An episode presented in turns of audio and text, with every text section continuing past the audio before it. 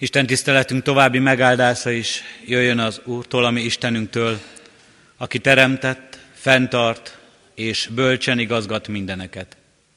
Amen. Hallgassátok meg testvéreim Isten igéjét, amint szólozzánk és tanít minket a Zsoltárok könyvének 46. részéből eképpen. A karmesternek Kóra fiai ének magas hangra.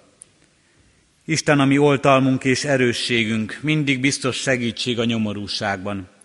Azért nem félünk, ha megindul is a föld, és hegyek omlanak a tenger mélyébe, ha háborognak és tajtékoznak is vizei, és tombolásától megrendülnek a hegyek. Egy folyam ágai örvendeztetik Isten városát, a felségesnek szent hajlékait. Isten van benne, nem inog meg, megsegíti Isten reggelre kelve. Népek háborognak, országok inognak, ha az Úr mennydörög, megretten a föld. A seregek ura velünk van, Jákób Istene, ami várunk. Jöjjetek, lássátok az Úr tetteit, aki bámulatos dolgokat művel a földön. Háborúkat szüntet meg a föld kerekségén, íjat tör össze, lángyát tördel szét, harci kocsikat éget el. Csendesedjetek el, és tudjátok meg, hogy én vagyok az Isten. Magasztalnak a népek, magasztal a föld. A seregek ura velünk van, Jákób Istene, ami várunk. Isten szent lelket tegye áldottá szívünkben, ami hall, a hallott igét. Hajtsuk meg fejünket és imádkozzunk. Urunk Istenünk arra hív minket a Zsoltáros, hogy csendesedjünk el és lássuk meg, hogy Te vagy az Isten. Hagy nekünk most, Urunk Istenünk, csendességet, benső csendességet, amelyben elül minden olyan hang, amely bele kiált az életünkbe, amely elvonja a figyelmünket rólad. Addurunk, hogy elcsendesedhessünk, megpihenhessünk a mi munkánktól, és ne arra figyeljünk azokra a kihívásokra, azokra a kérdésekre, amelyekre válaszokat kell találnunk, azokra a feladatokra, amelyeket meg kell oldanunk, hanem tudjunk egy kis csendességben előtted lenni, és igazán rád figyelni a te vezetésedre és a te útmutatásodra. Addurunk, hogy ne harsogja túl a te hangodat sem a világ, sem a saját hangunk, hanem te szólalj meg. Köszönjük, Urunk Istenünk, azt a csendet, azt a lelki csendet, amelyet te tudsz megteremteni bennünk, és hogy ebben a csendben te megszólalhatsz. Utat mutathatsz, vezethetsz, taníthatsz, feloldozhatsz, felszabadíthatsz, erőket adhatsz az életünkbe. Kérünk és könyörgünk ezért a teremtő és újjá teremtő csendért, Urunk Istenünk. Azért, hogy abban valóban te a középpontban. Lehet ez ne, lehetetlen ez nekünk, Urunk Istenünk, máshogy elérnünk csak úgy, ha Te szent lelked ajándékát kérjük és vesszük. Ezért könyörgünk, Urunk Istenünk, ezért a lélekért. A léleknek ezért a békességéért, a Te lelkednek ezért a közösségéért. Légy itt közöttünk most is kérünk, légy jelen ne csak az imádságban, de az igében, a hirdetett igében is. És ne csak itt légy jelen, Urunk Istenünk, ebben a templomban, ezen az Isten tiszteleten, hanem az életünk minden idejében, minden helyén és történésében. Hallgass meg, kérünk Jézus Krisztusért. Amen. Kedves testvéreim, Istennek az az igéje, amelyet az ő szent lelke segítségül hívásával hirdetni kívánok közöttetek. Írva található az apostolok cselekedeteiről írott könyv 5. részének 29. versében, eképpen. Istennek kell inkább engedelmeskednünk, mint az embereknek. Eddig az írott ige. Kedves testvéreim, ez a bizonyságtétel és ez a tanítás akkor hangzik el, amikor az első pünkösd után. Az apostolok kimennek Jeruzsálemben, szerte a városban, hirdetik az evangéliumot, hirdetik az Isten igéjét és az öröm hírét, és amikor a főpapok ezt meg akarva tiltani, az apostolokat börtönbe zárják, meg akarják tiltani az apostoloknak, hogy hirdessék a feltámadott Jézus Krisztust. Börtönbe zárják őket, és ott csodálatosan, csodálatos módon reggelre, reggelre a börtönajtókat egy angyal kinyitva kiszabadulnak ebből a fogságból, és továbbra is folytatják elkezdett munkájukat, bizonyságtételüket. Újra elfogják őket, újra a főpapok elé kerülnek, és ott hangzik el Péter apostol szájából, Istennek kell inkább engedelmeskednünk, mint az embereknek. És ez az apostoli bizonyság tétel ma is szól hozzánk, ma is és mindenkorban, mert mindig lesznek olyan emberek, lesznek olyan hatalmak, hatalmasságok, olyan vezetők, akár lelki vezetők, guruk, akár politikai hatalmak és politikai vezetők, olyan megmondó emberek az életünkben, mindenkor emberének életében, akik azt akarják, hogy az ő akaratok érvényesüljön mindenek felett, még az Istené felett is. Még az életünket is az ő akaratuk határozza meg, a szavainkat, az Istennel való kapcsolatunkat is, és ezért fontos tanítás számunkra.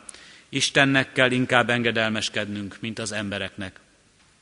Október 29-e van, és még talán emlékszünk az október 23-ai ünnepségre, de bízom benne, hogy nem csak az ünnepség miatt emlékezhetünk, akár ennek az igének a kapcsán azokra az emberekre is, akik szintén úgy érezték, hogy nem az kell, hogy meghatározza az életüket, hogy mások, más hatalmak, más hatalmasságok, politikai vezetők mit gondolnak róluk, és mit akarnak rájuk kényszeríteni igazságként.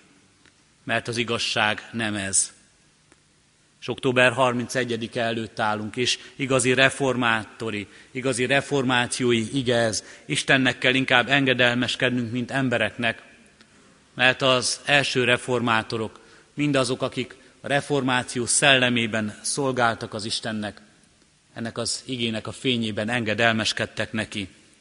Így vállaltak mágia halált, mint Husz János, így álltak ki erős bizonyság tétellel egy egész birodalmi gyűlés elé, mint Luther Márton, így vallottak és így tanítottak ige hirdetéseikben, tanításaikban, az Isten akaratát keresve, és neki engedelmeskedve, sokkal inkább, mint embereknek. És a hangsúly ebben az igében az Istennek szón van. Istennek kell engedelmeskednünk. Másokkal szemben.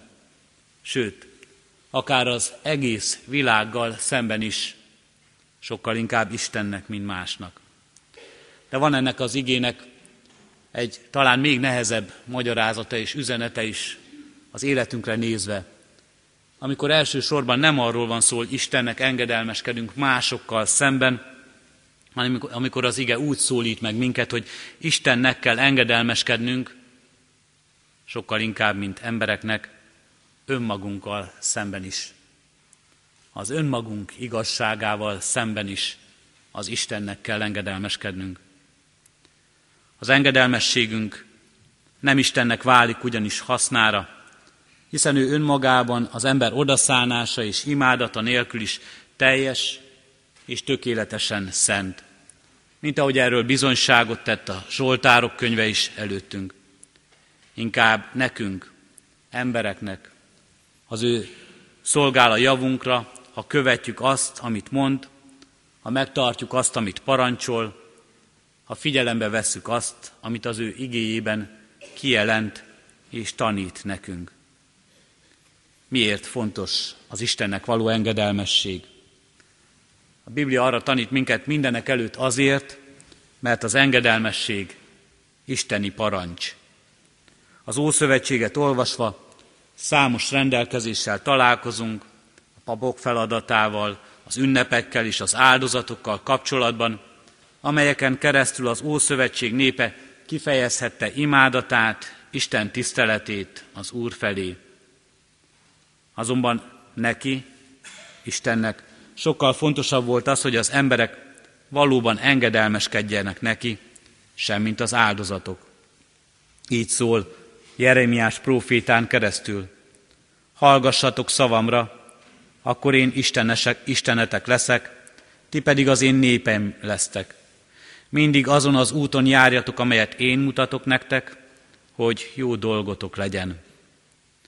Máshol ezt olvassuk, talán ugyanúgy tetszik az Úrnak az égő és véres áldozat, mint az engedelmesség az Úr szava iránt.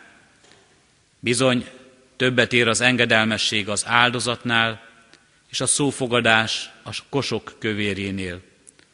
Olyan az engedetlenség, mint a varázslás védke, és az ellenszegülés, mint a bálvány imádás. Az, az engedelmesség Isten parancsa az életünkben.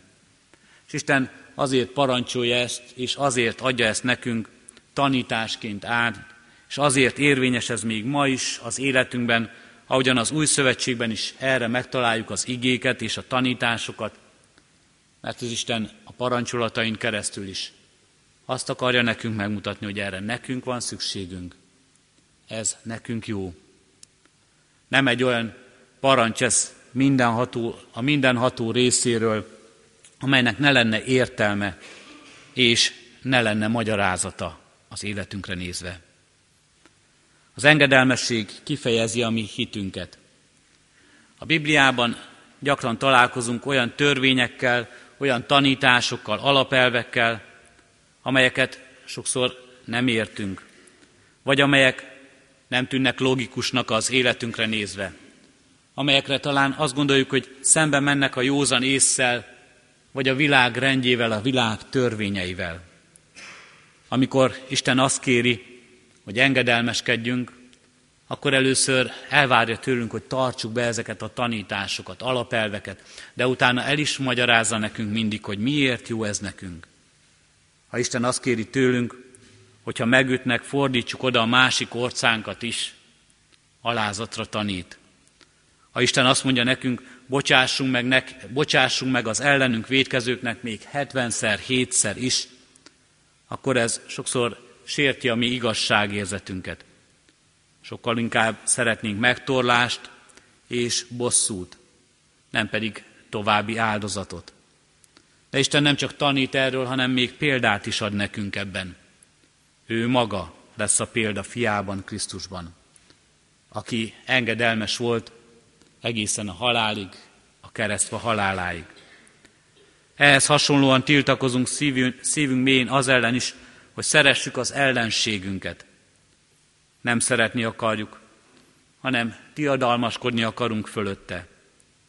De Isten azt mondja, tanulj engedelmességet, tanuld meg ezt a szeretetet, és meglátod, mi lesz a gyümölcse. És meg is mutatja, mi a gyümölcse az ő szeretetének, ahogyan szereti ellenségeit, ahogyan megbocsát az ellene védkezőknek, és abból élet, örök élet fakad. A mi megbocsátásunk, a mi szeretetünk talán nem fakaszt örök életet, de arra tanít minket Jézus Krisztus ezekben, hogyha engedelmesen végrehajtjuk ezt, akkor megláthatjuk, élet támad ebből. Olyan élet, amelyet ő szeretne látni az életünkben. Olyan élet, amelyre végső soron mindannyian vágyakoznánk. Pál a római levélben így tanít minket erről a változásról. Kérlek azért titeket, testvéreim, az Isten irgalmasságára, hogy okos Isten tiszteletként szálljátok oda magatokat élő, szent, Istennek tetsző áldozatul, és ne igazodjatok a világhoz, hanem változzatok meg értelmetek megújulásával, hogy megítélhessétek, mi az Isten akarata, mi az, ami jó, ami neki tetsző és tökéletes. Mi az, ami jó, mi az, ami tökéletes. Ki ne szeretne egy jó, vagy egy legalább egy jobb világban élni. Ki ne szeretne egy tökéletes világot maga körül tudni, vagy ha nem is tökéleteset, de mást, jobbat, a tökéleteshez jobban hasonlót, mint a mostani. Isten arra tanít minket, ha nem is értjük mindezeknek lényegét e világ rendje szerint, ha sokszor nem is értjük a saját érzéseink alapján, mégis engedelmeskedjünk neki, s higgyük el, hitünk, hitünket fejezzük ki ezzel, meg lesz a gyümölcse. Az engedelmességünk Istent dicsőíti, és a szeretetünkről szól. Sokféle módon kifejezhetjük Istennek, hogy szeretjük őt. Imádkozhatunk hozzá, énekelhetünk neki, Életünk az úrvacsorával, járhatunk az Isten tiszteletre, adakozhatunk, szolgálatot vállalhatunk, mások felé odafordíthatjuk az életünket. De ha mindehez nem társul hozzá a teljes engedelmességünk és odaszánásunk, akkor valójában csak fél szívvel vagyunk benne a történetbe.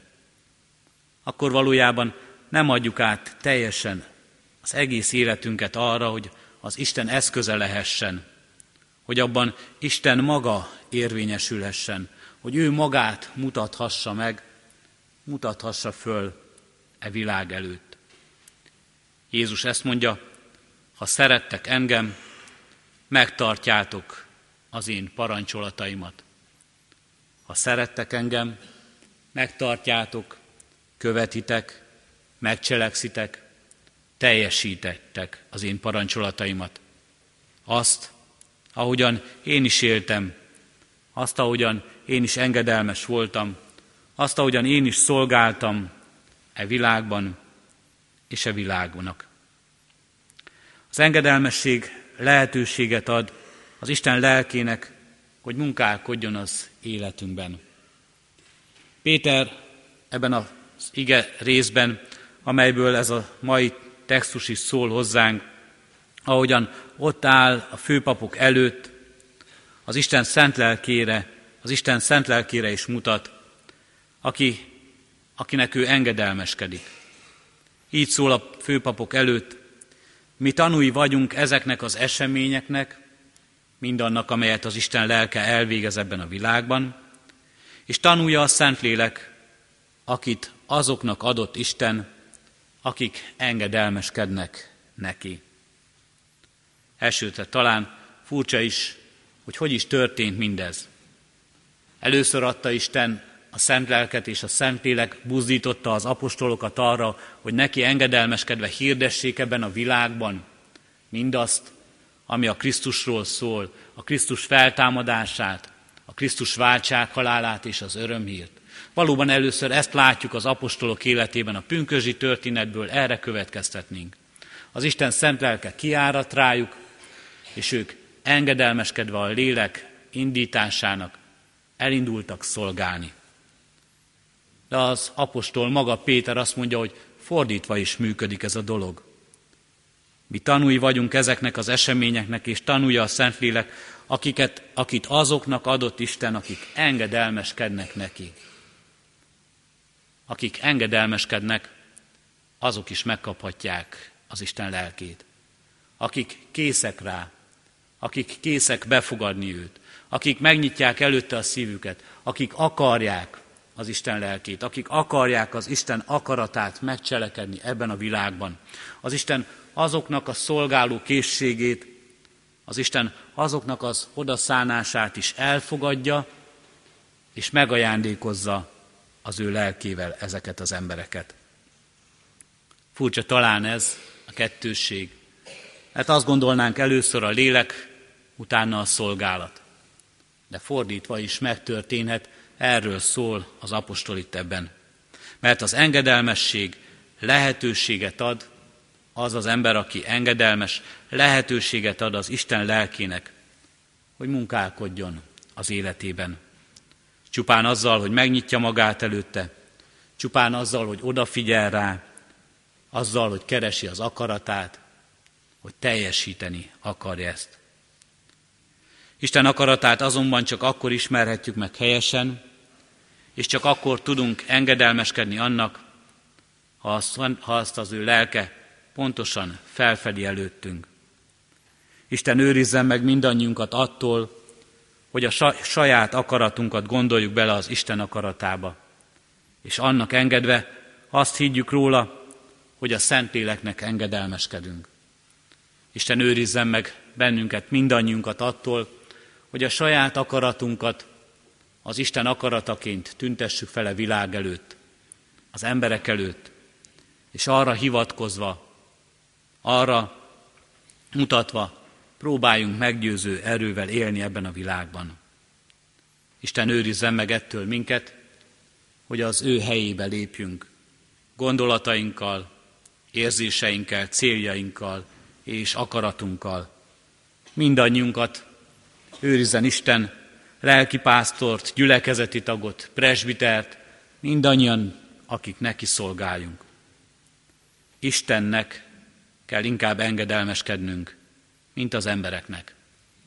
Nehéz feladat ez, mert először is el kell kérnünk, meg kell ismernünk az Isten akaratát, hogy mi a célja ebben a világban, velem, velünk, egyenként és közösségként, gyülekezetként.